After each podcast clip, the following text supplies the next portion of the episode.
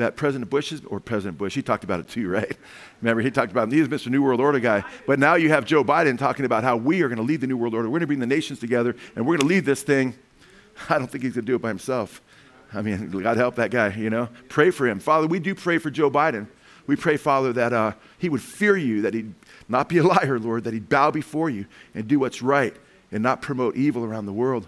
And at the same time, Father, as uh, immorality is being promoted not only in our world, the killing of babies and the destruction of the, the, the, biblical marriage, Father, we pray in your Son's name that you would shake up the leaders of this nation to fear you and the nation, other nations as well in your Son's name. Amen.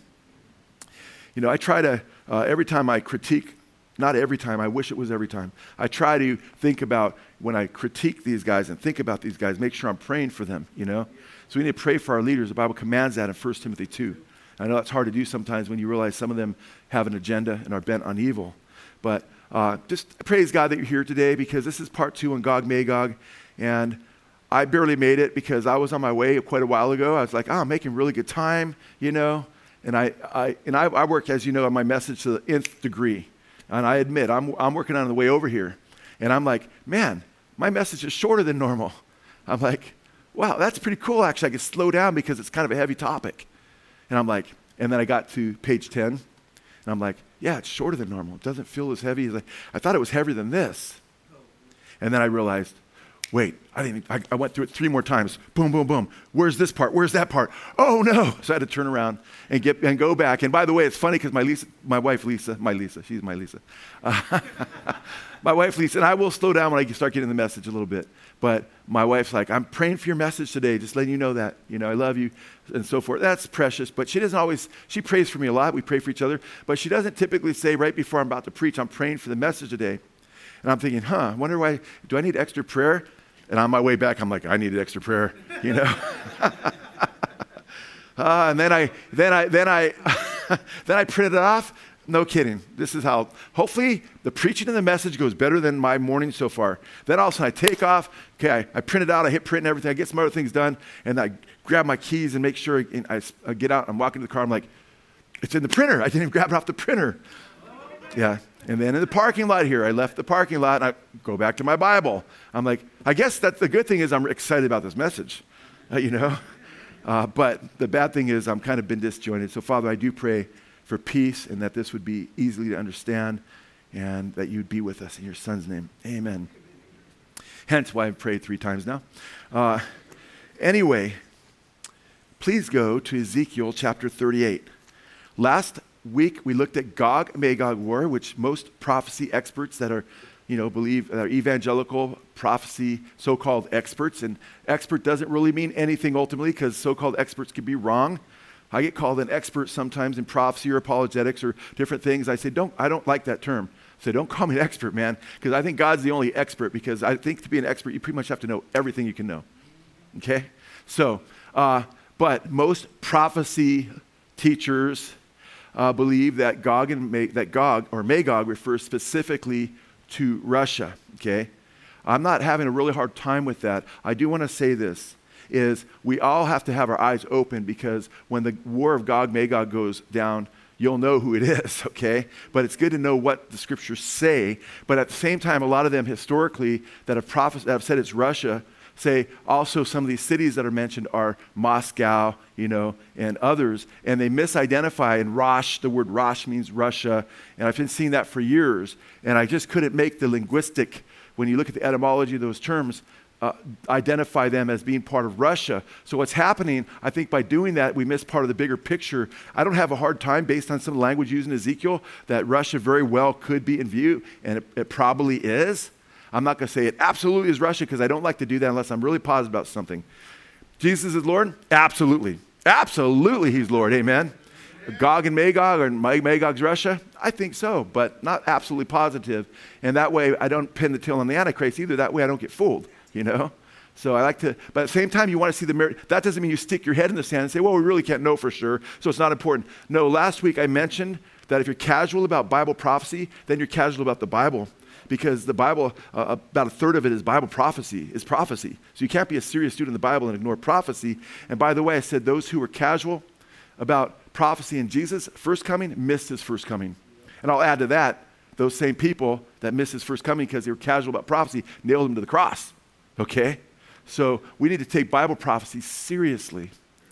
And I'm going to be saying some things and sharing with you uh, some things today. And I was really happy when it was 10 pages. When it got longer, it only got 13 pages. So it's not like a 22 page thing that I got to race through because I'm going to slow down for you and just go like this. If you think I'm so, if I start going too fast, because I could start going too fast. Okay, just go like this, and I'll say, okay, right back there. I'm going too fast already. Praise the Lord. Now, if you do that again, I'm going to call on you. Oh, what do you want? No, just teasing. no, please do that. I really appreciate that. If I start moving, I need that. So that's really, really good. Uh, Leah, I, I wasn't even talking when you just did it. Oh, you were fixing your hair. Never mind. You're, you're good. You're good. it's not Leah anyway, it's Shiloh. she knew I was looking at her. I just said her sister's name. Uh, anyway, I'm excited about this passage in Ezekiel 38 and 39. So let's look at the first few verses because last week was when, right? When. This week is who, who, right? The Gog Magog war when? The Gog Magog war who? Who is it? You know? And we don't want to just focus on Russia. I don't think the text does either.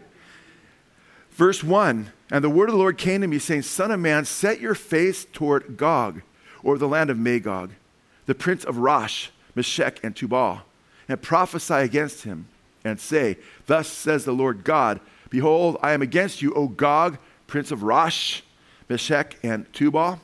Now, it's interesting because Gog is the leader, the word means the chief, speaking of the chief person of Magog, the land area, or the, the people that he rules over.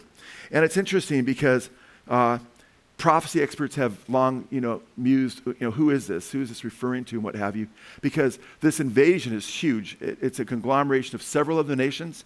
And some will say, well, seven nations are mentioned. It's really a seven nation military confederacy. No, it's more than seven nations. Seven nations are m- mentioned, but then it says in, in, in, all, in all kinds of nations. Okay? And uh, so we need to look at who this is. Now, we looked at last week, one of the most popular viewpoints among evangelical Christians is that when the Gog Magog war will take place and they'll invade Israel, and it'll be a World War III. When you look at it, it's definitely a world war. Uh, many prophecy experts, so called, and uh, whenever you hear me use the word expert, always think so called, unless I'm talking about God, okay? But many of them uh, are teaching that what's happening right now looks like the Gog Magog war is ramping up. Here it comes. And many of them teach that the Gog Magog war, like Tim LaHaye in the Left Behind book series and the Left Behind movies, right? Joel Rosenberg, a New York Times best-selling prophecy writer, uh, in one of his books, which I quoted this these last week, so I'm not going to quote these guys, but they have the Gog Magog war before the what? Before the tribulation, but also before the what? Before the rapture, right? So they believe that the rapture can't happen, or many of them, I shouldn't say they believe, because they'll hedge their bets to a degree.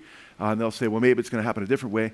But a lot of pre tribs think this is the next thing on the horizon. If you watch the first Left Behind movie, that's what you think.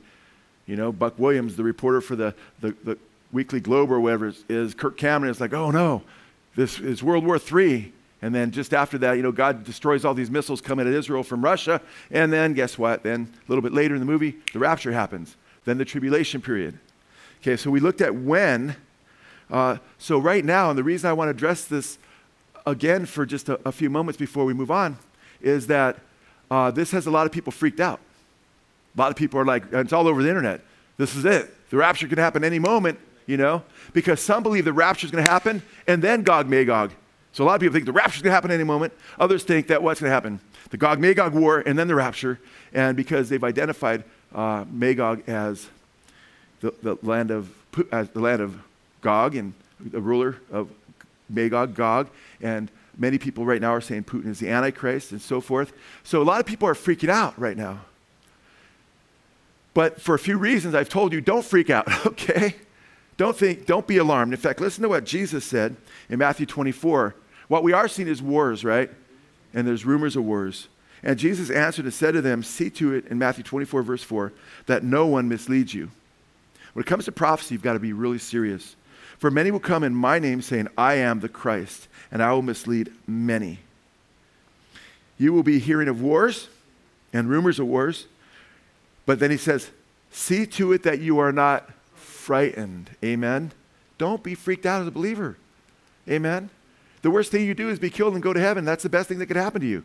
Sometimes that sounds. Amen. If you're a Christian, for don't be frightened, for those things must take place, but that is not yet the end. Right now, a lot of people think it's the end for them. Rapture any minute. You know, Gog Magog, then the rapture. For nation will rise against nation, says Jesus, and kingdom against kingdom, and in various places there will be famines and earthquakes, but these things are merely the beginning of birth pains. You know, so a lot of times people, Jesus is concerned, man. How many gals, you know? I mean, come on. I think I would freak out too. You've never had a baby before, you've never been pregnant before, and all of a sudden, even just Braxton Hicks happens. You're like, is this it? You know, you're one month pregnant. Well, I don't think that happens at one month, but you know, you're, you're along a little bit, right? And then all of a sudden, the birth pains, you can start to freak out. And it's good when you're told by other sisters that have been there, or just doctors, or just people that, hey, you're six months pregnant, you're probably not going to have a baby right now. You know, you're seven. Oh, then you start watching anyway, but you, you don't know when exactly the day and the hour is, though, huh? Unless you're having a C section, you know. That's kind of cheating, though, you know. But you know what I mean. My wife's had them, so I don't mean it in a bad way, but guess what? Guess what? A lot of times, I mean, we're in birth pains right now, guys. And Jesus said, it's really the beginning of birth pains. And it's interesting uh, because Russia is rattling its sabers. It's actually threatening the rest of the world with nukes. I mean, Putin said if, you, if people intervene, that's why you, you watch what's going there. And my wife and I, we've been in tears at times. It's like, and she's like, why don't, why, doesn't someone do something for these Ukrainians? And someone, you know, and of course, the Ukrainian leaders like, we, why don't you help us patrol our airspace? Well, Putin said if you mess with their airspace, there'll be such cata- catastrophe, he didn't use that word, but he goes, you'll see the likes of destruction that's never been seen on the earth. Okay, now keep in mind, we, do- we dropped on Nagasaki and Hiroshima two atom bombs killing hundreds of thousands of people to stop World War II. He's saying it's be worse than that, okay? So a lot of people are freaked out because they have these hypersonic nukes, and they got all kinds of them. And Putin seems kind of crazy to people. I, my personal conviction, as far as what he may be doing, I don't know. It could be totally different. But what might be going on, I don't know that he's trying to take all the Ukraine right now.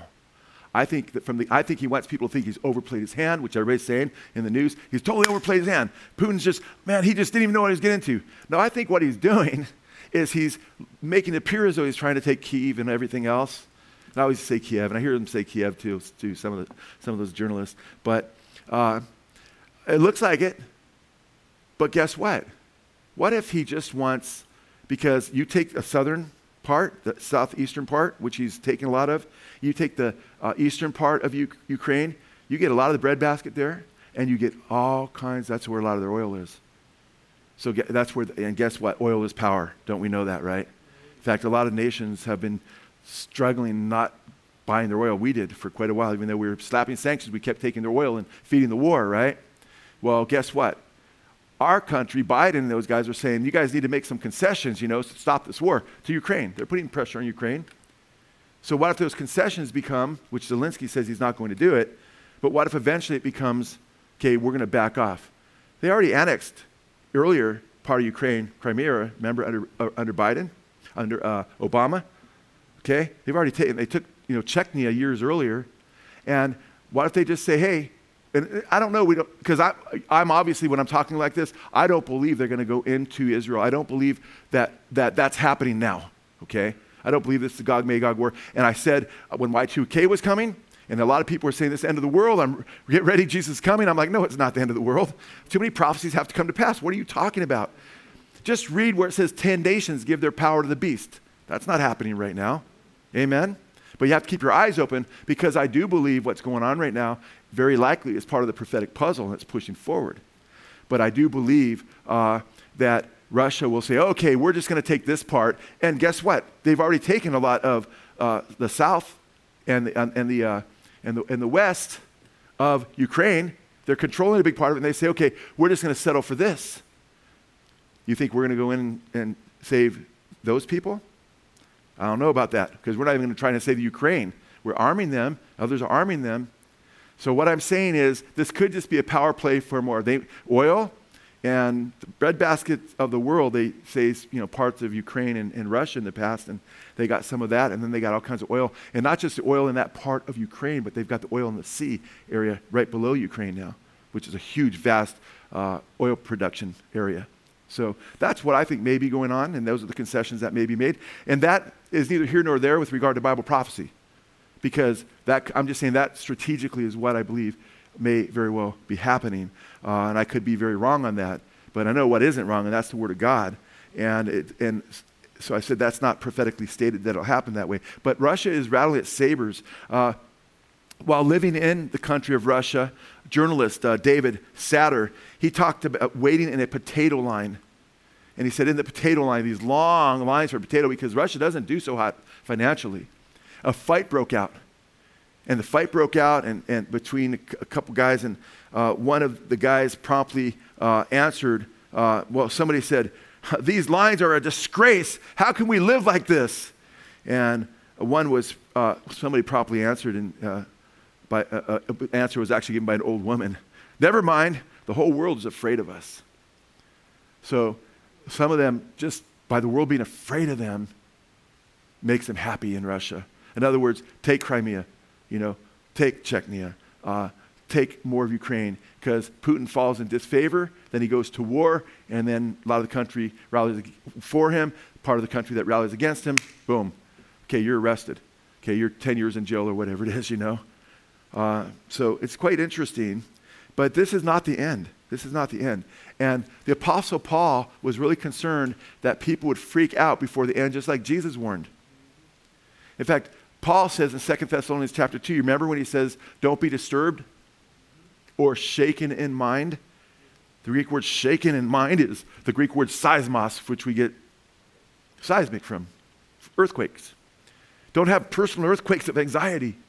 When, and, and he goes on to say, no one deceives you regarding the timing. For that day, what day was he talking about in the context? Concerning Christ coming and our being what? Gathered together to him, the rapture, his second coming, the rapture. That will not take place what, until what two events Paul says would happen first? The falling away and the revelation of who? The Antichrist. So people were freaking out because they'd come to believe that the rapture had come to be at hand or had already taken place. The Greek word can be translated both ways. But Jesus says, right after he said, Don't be freaked out, he goes on to say, They will deliver you to tribulation, verse 9. Right after he said the other verses I read, and will kill you, and you'll be hated by all nations because of my name. At that time, many will fall away and betray one another and will hate one another. So many will fall away. Then he said in verse 15, a few verses later, When you see the abomination of desolation stand in the holy place, what do you say? Let those in Judea go to the mountains. Amen.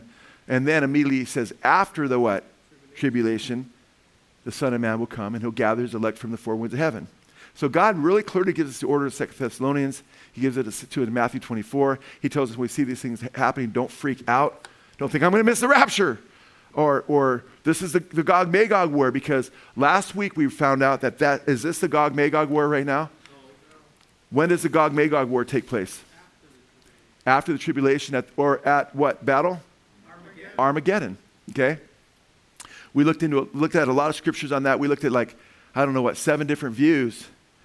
And we saw that the viewpoint that the pre-tribs have, that it happens just right, just right before the rapture, or a few months or a few years. I think Ron Rhodes, uh, one of the leading prophecy, pre-trib prophecy guys, I was able to drop the word experts there. He's like three and a half years before the tribute, before the rapture is Gog Magog war, he believes. We saw that that can't happen uh, because the timing's way off. Because when does Gog and Magog go into Israel to try to destroy Israel? When they have, when they are what? Unwalled, and they're secure. Like they, they, they're unwalled. They just feel like there's nothing to be worried about. That's not right now, okay? Israel's on high alert right now. And you'll see why as we identify who Gog and Magog or Magog might be and her allies, because they're identified. We can know for certain who some of these players are for sure. And that's the exciting thing. And it's pretty scary the way it's shaping up. And we know that Israel, that the Antichrist will make a seven year peace pact, right? Daniel 9 27, right? And then, the, and the Israel feel really protected. They're even going to restart their, their sacrifices. They seem to be at ease. Because people say of the Antichrist, who can make war with him, right? And what are they all going to be saying? Peace and what? Peace and safety, or as many translations have it, peace and security. So then they will put their guard down.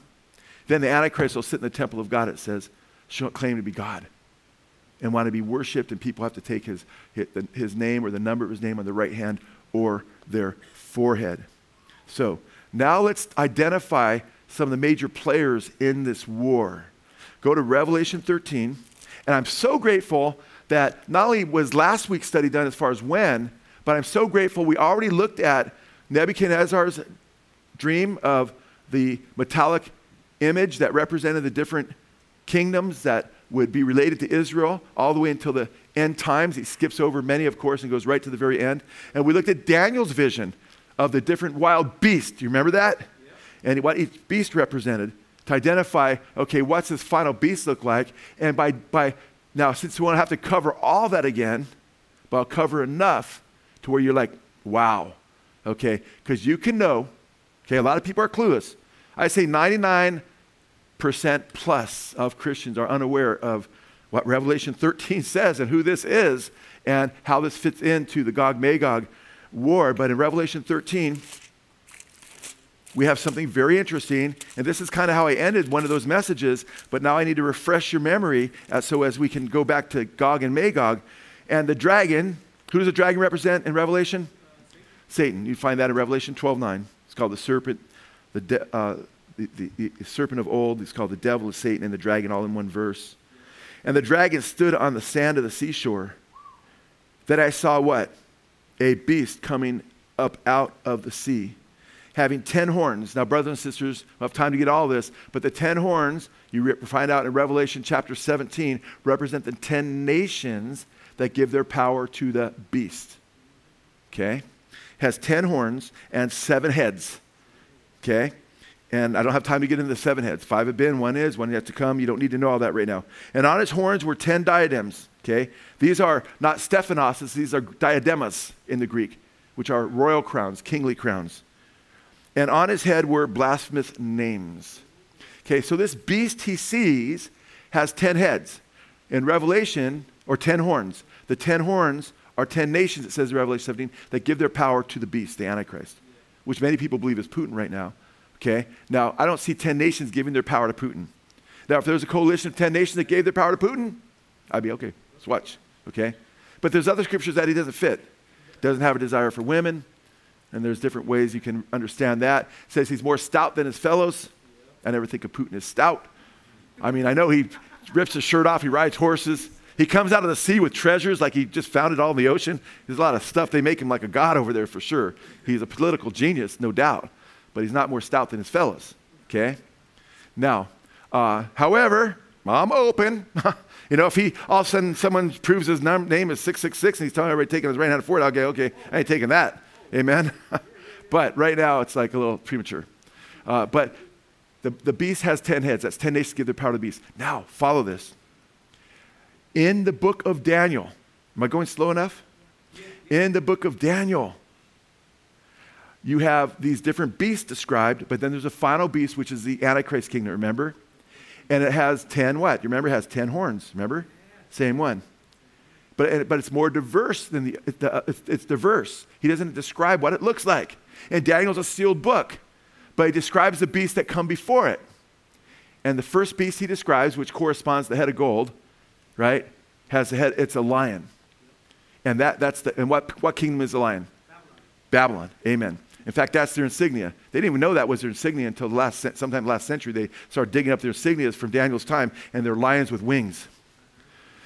And so the lion is, is Babylon, and which is modern day what, by the way? Modern day Iraq. Keep that in mind. Okay? And then he sees what comes after the lion? A bear, right? And the bear is lopsided. It's big on one side and small on the other. And what, what empire succeeded Iraq, the Babylonian Empire, and took over. The Medo Persians. In fact, Daniel was set free, and they were set free, and they went into Persia for a time until the Persian king Artaxerxes let Daniel go back into the land and rebuild Jerusalem. Remember that? That was the Persians. They were the big ones of Medo Persia. And Persia, the bear, represents who's Persia today? Iran. I mean, okay. Now you got Iraq and Iran were those first two beasts. Then he says he saw a leopard, right? And the leopard, the leopard's quick. Who took over after Persia ruled? The Greeks, Alexander the Great, amen. And the Greeks, they were ruling, right? Now, Daniel says something interesting. He goes beyond the Greeks and he takes us all the way to Syria because he says, he describes also it as a ram later on in the prophecy, and it's got that, you know, one, uh, well, I'm sorry, the, the goat, you know, it's got that horn, horn that's broken, which is Alexander the Great, right? And then four of his generals, he tells us, he spells this out. He says, This is Greece. You just read it, what the goat represents. And he says, Four of the generals, his generals, will take over the land he took over, that Alexander the Great took over.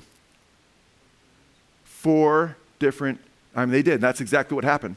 This is prophecy, man. We have the Word of God here, guys. So it's history. You can look it up. Four of his generals took over his land, they divided amongst themselves. Well, in time, one of those areas of land was ruled by a Greek emperor, and this is Syria, in Syria, named Antiochus Epiphanes. Antiochus Epiphanes, in the second century before Christ, went into the temple in the intertestamental period between the Old and New Testament, in that period of time, went in the temple, smeared pig's blood all over the walls because pigs were considered unclean by the Jews to defile the temple. And he put a statue of Zeus up because that was the chief god of the Greeks. The chief god of the false gods is Satan, really, right? And he put his head on top of it. And he called himself, as Antiochus Epiphanes, he called himself God manifest. And he declared himself to be God. Now, Jesus revealed to us that this was a precursor of the coming Antichrist. Because Jesus talked about the abomination of desolation 200 years later or so, when you see the abomination of desolation, is in the holy place. So, because guess what? After Antiochus Epiphanes ruled, then John brings, or the book of Daniel brings you to the last empire. And that is the beast that's diverse from the other beast. It's different. But he doesn't tell us what animals it looks like. He doesn't say well, it looks like this, doesn't say it looks like a baboon or something. Just says it looks it's diverse. That book's sealed up to the time of the end. Then the book of Revelation is written. Lisa, can you get my tea, baby? I'm kidding. Did anybody hear that? Sometimes I hear things, my wife's like, you know, when the kids say, Can you hear this? and the old people can't hear it. I can still hear it. However, if a lot of people are talking in a room and there's a lot of music, I can't hear what that person said across the room. You know, it's how weird how that works. But that's, I never heard that cell sound before. Anyway, uh, you guys did hear something, right? Oh, praise the Lord. I'm not hearing things. Okay. anyway, you have this diverse beast that looks different than all the other beasts. And, and then, but the book of Revelation John, so don't seal up the book, this book. Amen? Because now these things are, can come to pass, and he gives us more information on that final diverse beast. He tells us what it's made up of, what it looks like. Revelation has 10 horns, just like Daniel does tell us it has 10 horns. But in verse 2, it says, And the beast which I saw was like a leopard. Ah! Remember Syria, Antiochus Epiphanes, the zenith of the Grecian Empire as it related to Israel was through Syria. It's interesting. In Daniel 9, 27, 24 through 27, it talks about the coming Antichrist that says the people of the prince to come will destroy the temple and the sanctuary. Well, you know what? The Romans were ruling at that time. So a lot of people think, ah, it's the Romans. The Antichrist is going to be a Roman. And I don't say no absolutely on any of these ideas because the Romans did. They were ruling, right? they, they destroyed the temple. But guess what? Josephus, a Jewish historian, tells us that the Romans weren't going to destroy the temple, but the Syrian, Assyrian conscript working under the Romans fired arrows on fire because they hated the Jews into the temple, burned it up. Everything's on fire. So they threw the stones off to get to the gold, which was melting into the between the huge stones because the Jews didn't use mortar. Okay, and that it was Assyrians that actually. So many believe, based on that prophecy and Josephus, that it'll be a Syrian leader. Not a Syrian, but a, pause, Syrian leader, okay? Assyria was, little, was up more, further north. Now it's interesting. That's just interesting because I, I, like to be open on these things. I say, hmm. And, and by the way, Rome isn't just Italy, okay? Rome, all those rose Italians. Rome was, Rome took a big part of Europe, right? Up toward, uh, you know, what became right after they left England and right up toward the Scots. They never were able to take the Scots. They, they tried to take Germania. They stopped there. They had a huge swath of land, but they took a lot of the Middle East. So much so that guess what? Paul was able to be not, Paul was able to get a trial in the book of Acts because he said, I am a what? Roman citizen. So you had the western part of Rome and the eastern part of Rome. Hence, those two iron legs in Nebuchadnezzar's vision. But the ultimate manifestation of that Antichrist kingdom is not those two legs, southern and, or, or I'm sorry, western and eastern Rome. It's those two feet mixed with clay and iron, right? With the ten toes. The ten toes, the ten basically give their power to the beast. Just another vision. Okay. Now, you don't have to even understand all of what I just said to understand what we're going to continue to talk about. But uh, it's interesting when we get to this final beast, it's identified for us. I'm not talking about the Antichrist himself, the beast man, the Antichrist, but the regions. And the beast which I saw was like a leopard. Okay, that would be the Grecian Empire through Syria or Syrian Antiochus Epiphanes, with maybe Greece thrown in, right? And his feet were like those of a bear. Who's the bear represent? Persia, which is what today? Because now we're talking about today. It's Iran. Woo, man, now we're looking at Syria and we're looking at Iran. And his mouth was like the mouth of a. lion. And who was the lion? Oh, Iraq. Iraq. Right? So you got Iraq, you got Iran, you got Syria. Whoa. Guess who the biggest allies of Russia are in the Middle East? Iran and Syria. And by the way, guess who is occupying much of Iraq now since we left after deposing, you know, Hussein? Iran. In fact, Iran, we just had a skirmish with them because they sent some missiles or whatever it was at our consulate there, that we still have a consulate there, and they're just throwing their weight around. I've told you before that most Muslims are Sunni. But it's interesting that Syria and Iran and parts of Iraq, and Iran having more and more influence on Iraq, are Shiites. The Shiites are the ones who have the Hadiths along with the Quran, and the Hadiths talk about a leader, their last imam that will come in and make a covenant with Israel for seven years, just like the Bible says. But he's a good guy, not the Antichrist. And he'll come in on a white horse. Revelation 6, 1 and 2 shows the Antichrist comes on a white horse long before Jesus comes, but he comes with a bow, right? Not having many diadems like Jesus, but having one. And it's a false peace movement. It isn't interesting that the Shiites talk about how they're going to destroy the people of the cross. That's us. And Sunnis and Shiites in all their mosques all over the place, many of them quote uh, Muhammad saying that when their Messiah comes back, which will be the Antichrist, but for him it will be the Messiah, the, Jew, the rocks will cry out and say, Hey, there's a Jew behind me, or a tree will cry out, There's a Jew behind me, come and kill him. So they're preparing for their Armageddon to kill Christians and Jews. That sounds a lot like the book of Revelation. In fact, how do the Muslims kill people? They behead you. What does the book of Revelation say? They're going to do to those who don't take the mark of the beast. They're going to behead them. What do they do when they blow up a bunch of people? They send gifts to one another. The Bible says when the two witnesses are killed, in the book of Revelation, who witness for the Lord, that the nations around them will, will send gifts to each other. That's not talking about, well, I'm not going to get ahead of myself here, but let me just say this. This is pretty freaky, okay? That, that there's so many Muslim countries, but that Russia would specifically, in the Middle East, be attached to two, two nations that would love to see Israel just wiped off the face of the map. Are you still with me now? Yes, sir. I just think this is all very fascinating. Now, it's interesting because we're going to get deeper and deeper. Now go to Ezekiel chapter 38. We read the first few verses, but I want to look at verse 8 now. And it's interesting because when you get to Ezekiel chapter 38, verse 8, we read something I think fascinating because this couldn't have happened, this war, before 1948. Because we read in verse 8, after many days, you will be summoned, talking about Gog and Magog, and in the latter years, and later it says the last days, and here it says the latter years, you will come into the land. That is what? Restored from the sword, whose inhabitants have been gathered from what? Many nations. That's not just regathering from Babylon. That's not that regathering. This is from many nations, right? Which has been a continual waste. So it will have been a continual waste, which Israel had been up until just a little while ago, 1948 hadn't been a country for about 1900 years, which had been a continual waste, but its people were brought out from the nations, and they are living securely, all of them. Now, they're not all living totally securely. In fact, there was just a thing, a skirmish that so, I think so many people died just last week. But uh, that's going to happen at the end of the tribulation. We know this war happens at the end of the tribulation, and I don't have time to do it, but go and get who? You know, or go get uh, uh, when, I'm sorry.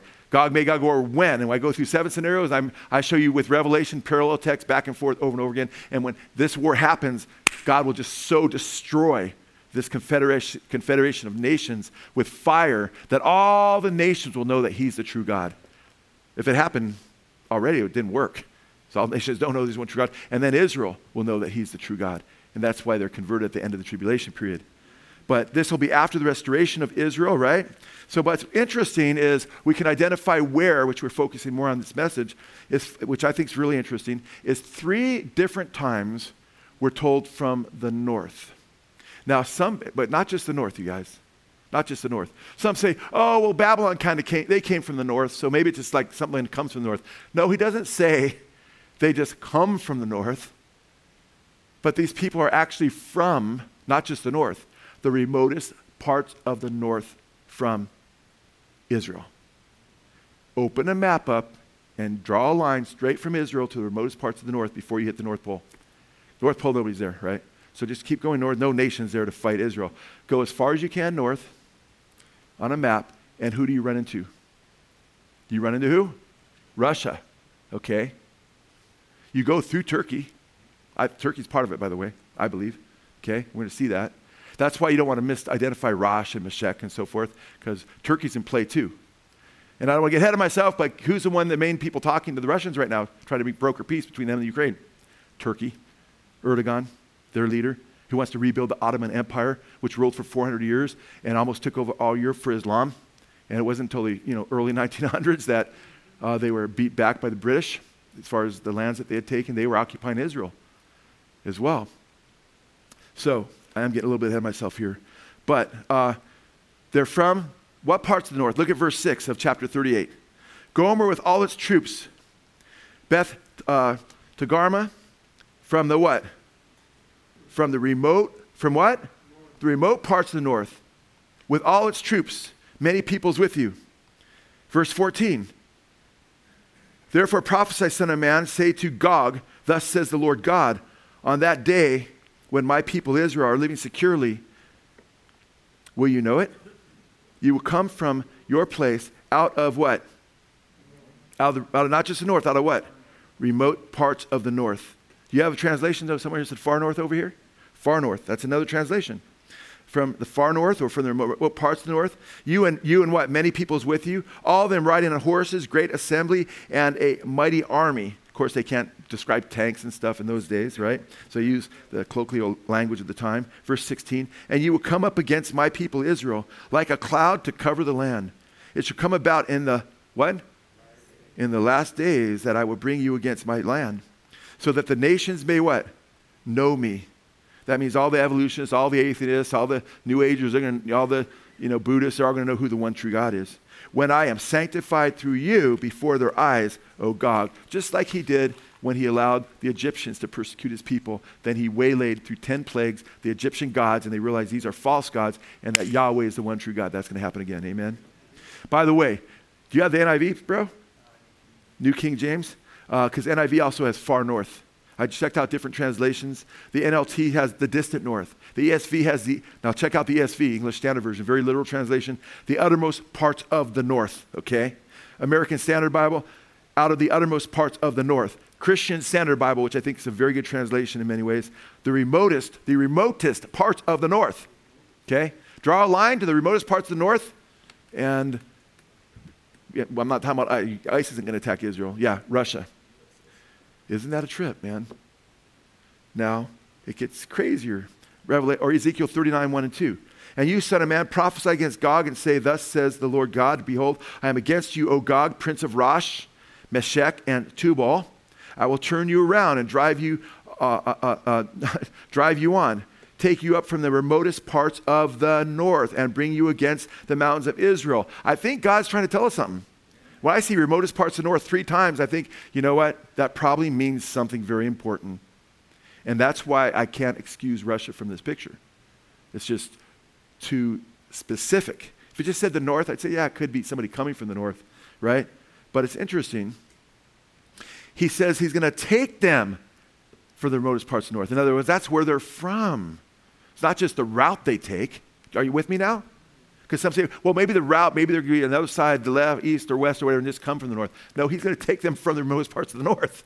That's where they're from, which is really interesting. By the way, Ronald Reagan, uh, one of our uh, last conservative presidents, called Russia the evil empire. And listen to what he said. This is what, Russia, this is what Reagan said. Ezekiel says that fire and brimstone will be rained upon the enemies of God's, of, of God's people.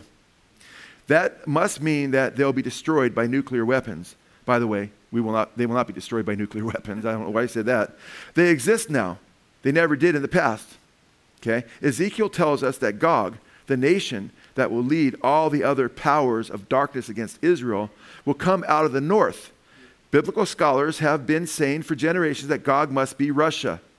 What other powerful nation is to the north of Israel? None. But it didn't seem to make sense before Russia, the Russian Revolution, when Russia was a Christian country. Now it does. Now that, Rush, now that Russia has become communistic, which it was in his, in his day, and atheistic, which much of it still is, now that Russia has set itself against God, now it fits the description of Gog perfectly. Kind of interesting, you got a president saying that, right? Now it's interesting. Things, a lot of liberals are like, oh, Russia's nice, you know. Hillary had the reset button she gave to the lead, one of the leaders at Russia, and oh, isn't this sweet, you know? Phew. Don't underestimate evil and unregenerated people. And not that she was regenerated, definitely not. Uh, several ancient historians, okay, Philo, Herodotus, uh, others, identify Magog as the Scythian people. In fact, instead of going to those historians and bogging you down with historical quotes from historians, I've already quoted Josephus, who talked about the Syrian conscript that destroyed the temple with fire, right? I'll quote Josephus again. Josephus stated, quote, listen to this. Magog, founded by the Magogians, Magog, founded by the Magogians, thus named after him, but who by the Greeks are called Scythians. He identified the Magogians, or those of Magog, the land of Magog, as the place of the Scythians. Now, Josephus was a contemporary of the Apostle Paul's, lived the same time Apostle Paul did. One of the most important Jewish historians. And this is from his Antiquity of the Jews. Now, it's interesting. Uh, Wikipedia, which I don't quote, but since they agree with this point, Wikipedia of Magog says Romanized Jewish historian Josephus knew them as the nation descended. I do quote them once in a while, but I try not to quote them too much. Uh, there's a lot of accurate information, but you got to watch the liberal slants sometimes. Romanized Jewish historian Josephus knew them as a nation descended from Magog, the, Japhet, the Japhetite as in Genesis, and explain them to be Scythians, the Scythians. The first century Jewish historian, Josephus, identified Gog and Magog people as Scythians. If you look up on Wikipedia the Scythians, you'll see that they occupy a lot of Russia today. Isn't that interesting? So Josephus, when he reads Magogians, he's thinking, you know, those people that occupy a lot of what's Russia today and their former satellite states, many of them in the southern part of the USSR. Isn't this interesting? So it's not just, you know, the remotest parts of the north. You also have this connection with Josephus. And there's also, I think it was in 2017, DNA evidence showing that the, uh, uh, the Russians, many of the Russians are of, of Scythian uh, descent and so forth. Uh, now it's interesting. This gets kind of crazy because now you have Russia rattling its sabers very much an ally of Syria and Iran, two of the nations that are the biggest threats to Israel. Putin and the Russians have been working even recently trying to get a deal so Iran can finish their nuclear, getting their nuclear weapons. Russia perhaps Magog, has also been in Syria with the civil war with ISIS there in the different Muslim groups, remember? And they were going to leave in 2019. It's interesting because it talks about, and I don't believe this prophecy is being fulfilled right there. Um, I believe this is all very much part of it, very likely, not positive, but sure looks like it. Because all this trajectory can change, you know, and, and it, it, but so I'm very, very careful. But man, if you talk about pieces coming together, it's really crazy too, you know? So I'm like, hmm, I'm watching this. Is in 2019, he was, they announced they're going to pull out their troops from Syria. Syria, by the way, is right on the border of Russia. So when we go on our Israel trips, guess where we go? We look at Syria from Russia and we see burnout tanks all over the place from when the Syrians came in and tried to destroy Russia before and you see these burnout tanks. You, you, you, we talk to soldiers. We actually have really cool trips because Ted Walker and, and Linda set them up for us. So we actually go with like officers and stuff or retired officers and stuff and go in their jeeps and stuff and take rides through the Syrian border, you know, staying on the Israeli side, okay? Stay on the Israeli side, okay, please? Okay.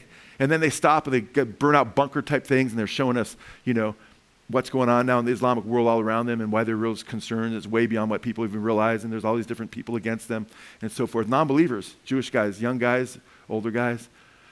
Pretty trippy. But you're looking into Syria, you're seeing their military outpost even from the ground just without binoculars. And guess who's in Syria? Russia. Okay? And they're an ally of Syria. Now, it's interesting they were given part of the port of Latakia, which is, uh, uh, Latakia is a uh, port that's the most important port to Syria. And they were given parts of that port to bring in their military power. Russia.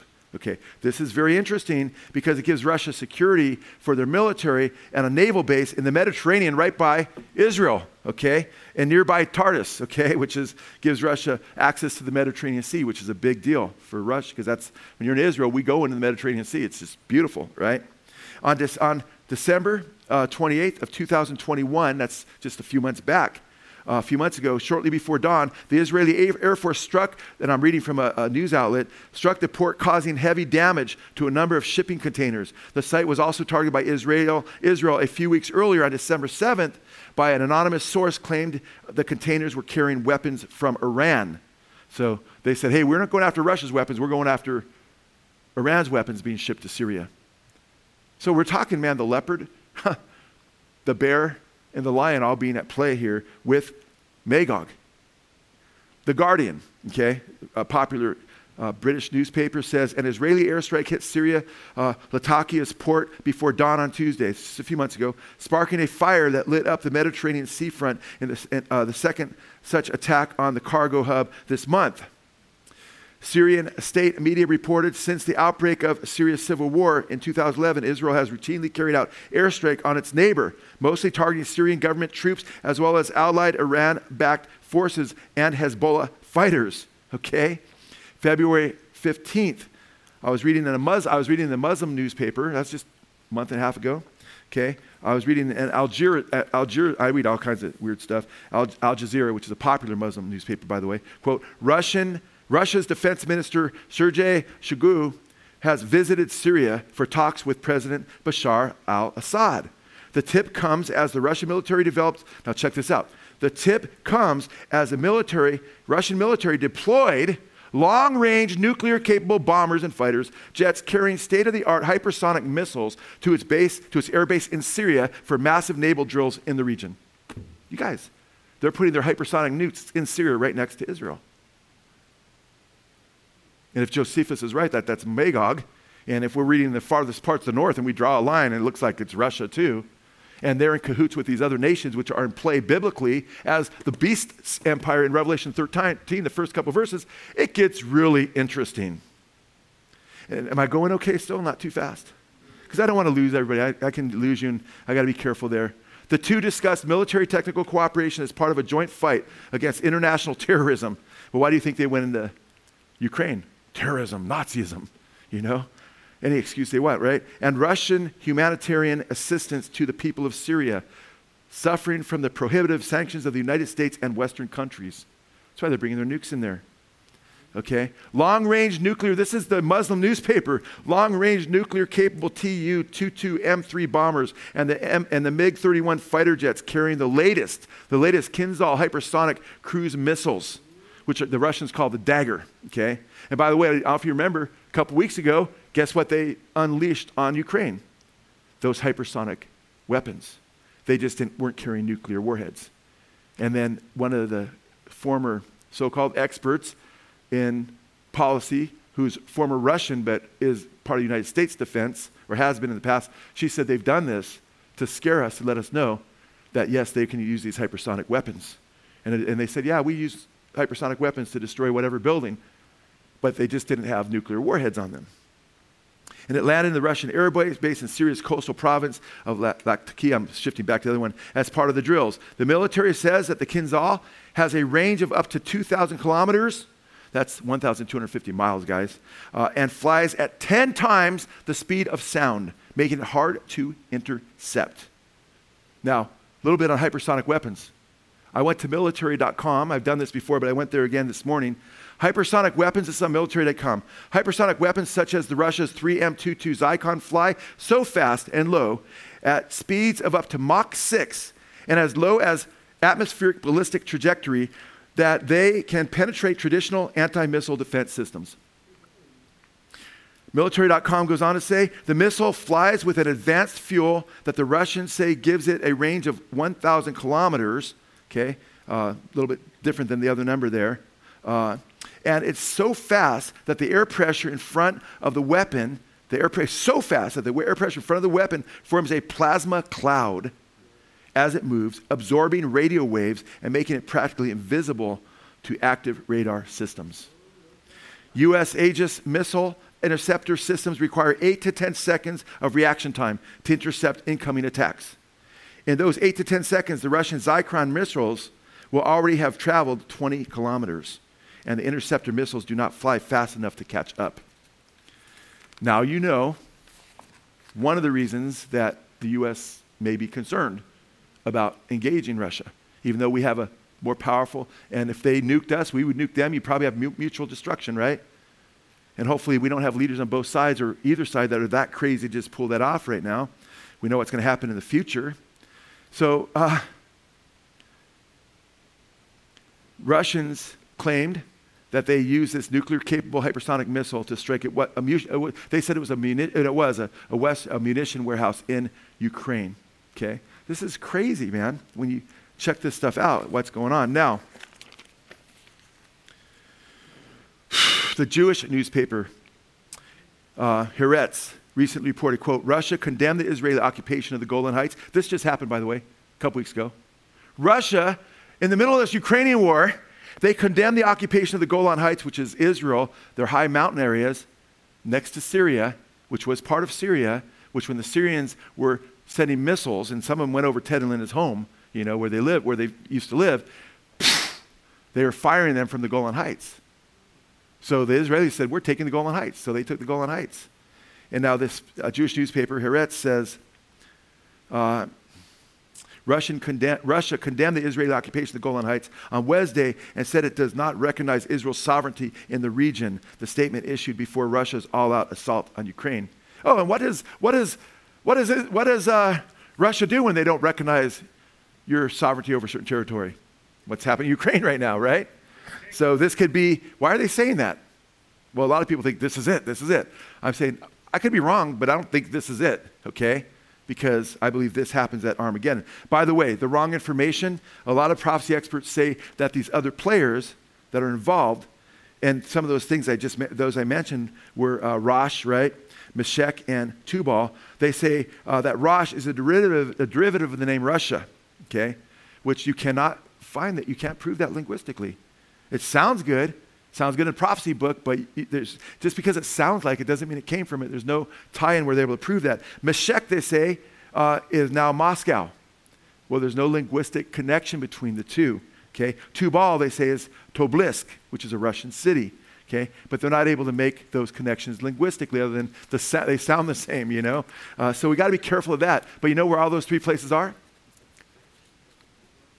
Two out of those three, at least, are we're in ancient Asia Minor, which is modern day Turkey, which is Muslim, which is dealing with Russia right now and Ukraine. And, and his kind of playing both sides of the issue, right? Giving Ukraine some weapons, but saying to Russia, we're not going to sanction you. And, they're, and Russia's sitting down with them. The, the guy, the, you know, the leader of Spain has been calling, uh, the, like crazy calling Putin, but Putin's talking to the, the mainly talking to Turkey, which is another Islamic nation. Kind of interesting. Now, this is kind of three days ago, The Guardian reported, quote, Turkey, Turkey leads pack of countries vying to mediate between Ukraine and Russia. It went on to say that to- to Turkey is not imposing the sanctions and so forth. Moscow Times, capital of Russia, Moscow Times says Russia will be, now this is interesting, Russia will be one third Muslim in 15 years, Chief, uh, Chief uh, Mufti predicts. And then in the Moscow Times, because I read some of the article, around 30% of the Russian population will practice Islam within the next 15 years. Russia Grand Mufti has predicted, citing demographic trends, meaning right now, Putin's been having a hard time getting the Russians to procreate. Not the Muslims in Russia, not those Russians. They're doing great. According to experts, Russia, uh, the, the Muslim population in Russia will increase to 30% in a decade and a half, said Ravil uh, Ganudin, and I might be butchering his name there, Gain, uh, the chairman of the Council of Muftis, a religious group representing Russia's Muslim community. Archpriest Dmitry Smirnov of the official Russian Orthodox Church, okay, claiming to represent Christianity, agreed with uh, Gay Newton's forecast and predicted that, quote, there won't be any Russians left by 2050, meaning it'll be all Muslim. So I think this is very interesting. If this is a setup and time goes by, Russia itself becomes far more and more Muslim. I'm not saying no won't be any Russian people there by 2050, as this Orthodox archpriest is saying, but I think it's quite interesting that there's so many Muslims there right now and he definitely have them helping them to protect their what they perceive as holy land. Now go back to Ezekiel 38. Let's pick it up. Verse 5. Look, let's look at some of the nations that are allies. There's seven mentioned, some of their allies. Verse 5. Who's the first one that's an ally? Persia. Persia is who? Iran. Hello, guys. Isn't that a trip? Yep. Persia's the first one on the list. Okay? So we have Persia, which, by the way, was changed their name to Iran in 1935. They were, now, Persia, now, by the way, I just want to let you know, I've studied these different na- nations here, and what I trip out on is it's not like they're all, they're, if you go through Ezekiel, he prophesies against a lot of nations. These nations aren't, on the, he doesn't have these on this table of nations that he's dealing with. Because these nations weren't like a confederacy, they're distant from each other. They're, they're fractured, their cultures weren't the same. There wasn't nothing that really united them back then. It didn't make any sense. In fact, most Jews had, were clueless when, when they'd read this who these nations even were. Persia, they were nothing pretty much. And then after Babylon, man, they, as Babylon was ruling, they became a huge power. But what's crazy about this is Iran is the first on the list. And in 1935, even if you looked at this prophecy in 1950, it wouldn't make a lot of sense because guess what? The, or in 1975, 1980, 1975, 1980, we had the Shah of Iran. He was pro US. He was considered a puppet for the West, for the United States. And they threw him out of office. They deposed him. And since then, the Ayatollahs uh, have been reigning, right before 1980. Okay, in 1979, Iran became officially, it became the Islamic Republic of Iran run by the Ayatollahs. And they have since talked about wiping Israel off the face of the earth ever since then. That's right. And now they're united with Syria. So isn't it weird? And by the way, there's a spirit behind all of this. We don't wrestle against flesh and blood, but against what? Principalities and powers. When Daniel said there was a fight going on in the spiritual realm because his prayer wasn't answered until 21 days later, what did Gabriel say? I was detained because I was fighting against who? The angel Gabriel says I was fighting against who? The, the prince of Persia, a demonic entity, a fallen angel that rules over Persia. Well, guess what? The principalities that rule over Persia have soaked it in the Islamic lie, which is totally antichrist. And what weds a lot of these countries together, when you start to look at these countries that go with Magog, they're all Islamic. Woo! Crazy, right? And they all have that antichrist spirit where they deny that Jesus is the Christ, the Son of God. Jesus says, Who is the one? The Bible says, Who is the one that denies that Jesus is the Christ? Right? This is antichrist. Whoever denies the Father and the Son. And on the mosque overlooking, that's on top of to the Al Aqsa Mosque and the, uh, the you know, the, the, you got both, both mosques actually say Allah is God and he has no son. Right on the Temple Mount where the Antichrist will sit, which is the doctrine of the Antichrist. I mean, guys, it just like all fits like a hand in a glove. So what's, what's amazing is it wouldn't make any sense years ago, any of this, right? So as we continue to look at this, it gets really crazy because in verse 5 we see Ethiopia. Look at verse 5 again. Persia, Ethiopia, which today is not Ethiopia as we know it, it's modern Sudan. Now, Sudan is a Muslim nation. And if you look at the history of Sudan in the last 30, 40 years, they didn't go through as much as Armenia. I mean, Armenia just almost got just totally destroyed by the Muslims. We have Armenian Christians here right now. They tried to, the, the Ottoman Empire, Turkey, right? Before Erdogan, the early part of this century, destroyed millions and millions of, killed of Armenians. Armenians, we might say. Sometimes, oh, Arminians meaning they weren't Calvinists? No, not those kind of Arminians, okay? A R M E, not A R M I, right? And guess what? That happened in the Sudan. Last 35, 40 years, 2 million Christians killed by the Muslims. It's basically a Muslim nation now. You didn't hear much about that in the news if you're over 40, right? 30, you should have been hearing about a lot. There's a, there's a Holocaust that's been taking place there. And then what, who's the next nation mentioned? Put, okay? Put, or as we, in verse, I'm sorry, verse 5, Persia, Ethiopia, and Put. Uh, and it's interesting because that is modern day Libya. So your translation is right. That's modern day Libya. Remember Muammar Gaddafi, right? Ravenous, you know, Muslim leader who Reverend Wright was meeting with, who was Obama's uh, pastor, right? Uh, he was, he, you know, but guess what? They have their country, they've got political parties that are tied in the Muslim Brotherhood to this day and Al Qaeda and so forth. And all these nations that are mentioned is just mind boggling, you know? And then in verse 6, Gomer with all her troops, Beth uh, Togarmah, and, uh, and from the remote parts of the north with all its troops. Many people with you. And Gomer, uh, Beth Togarmah, uh, most believe today is uh, part of what's modern day Turkey. Okay? Now, this is, this is interesting, guys, because Turkey wants to rebuild the Ottoman Empire. Russia wants to rebuild the Soviet Union, or even more. They want even more land. They want to build the old Roman Empire back up. And Turkey and Russia, it's weird that Turkey is supposed to be a NATO nation, right? But they are friends with Russia. And you can see this going down and them turning, right? So this gets really crazy because how many of you are thinking, okay, this all makes so much sense? By the way, does this make a lot of sense?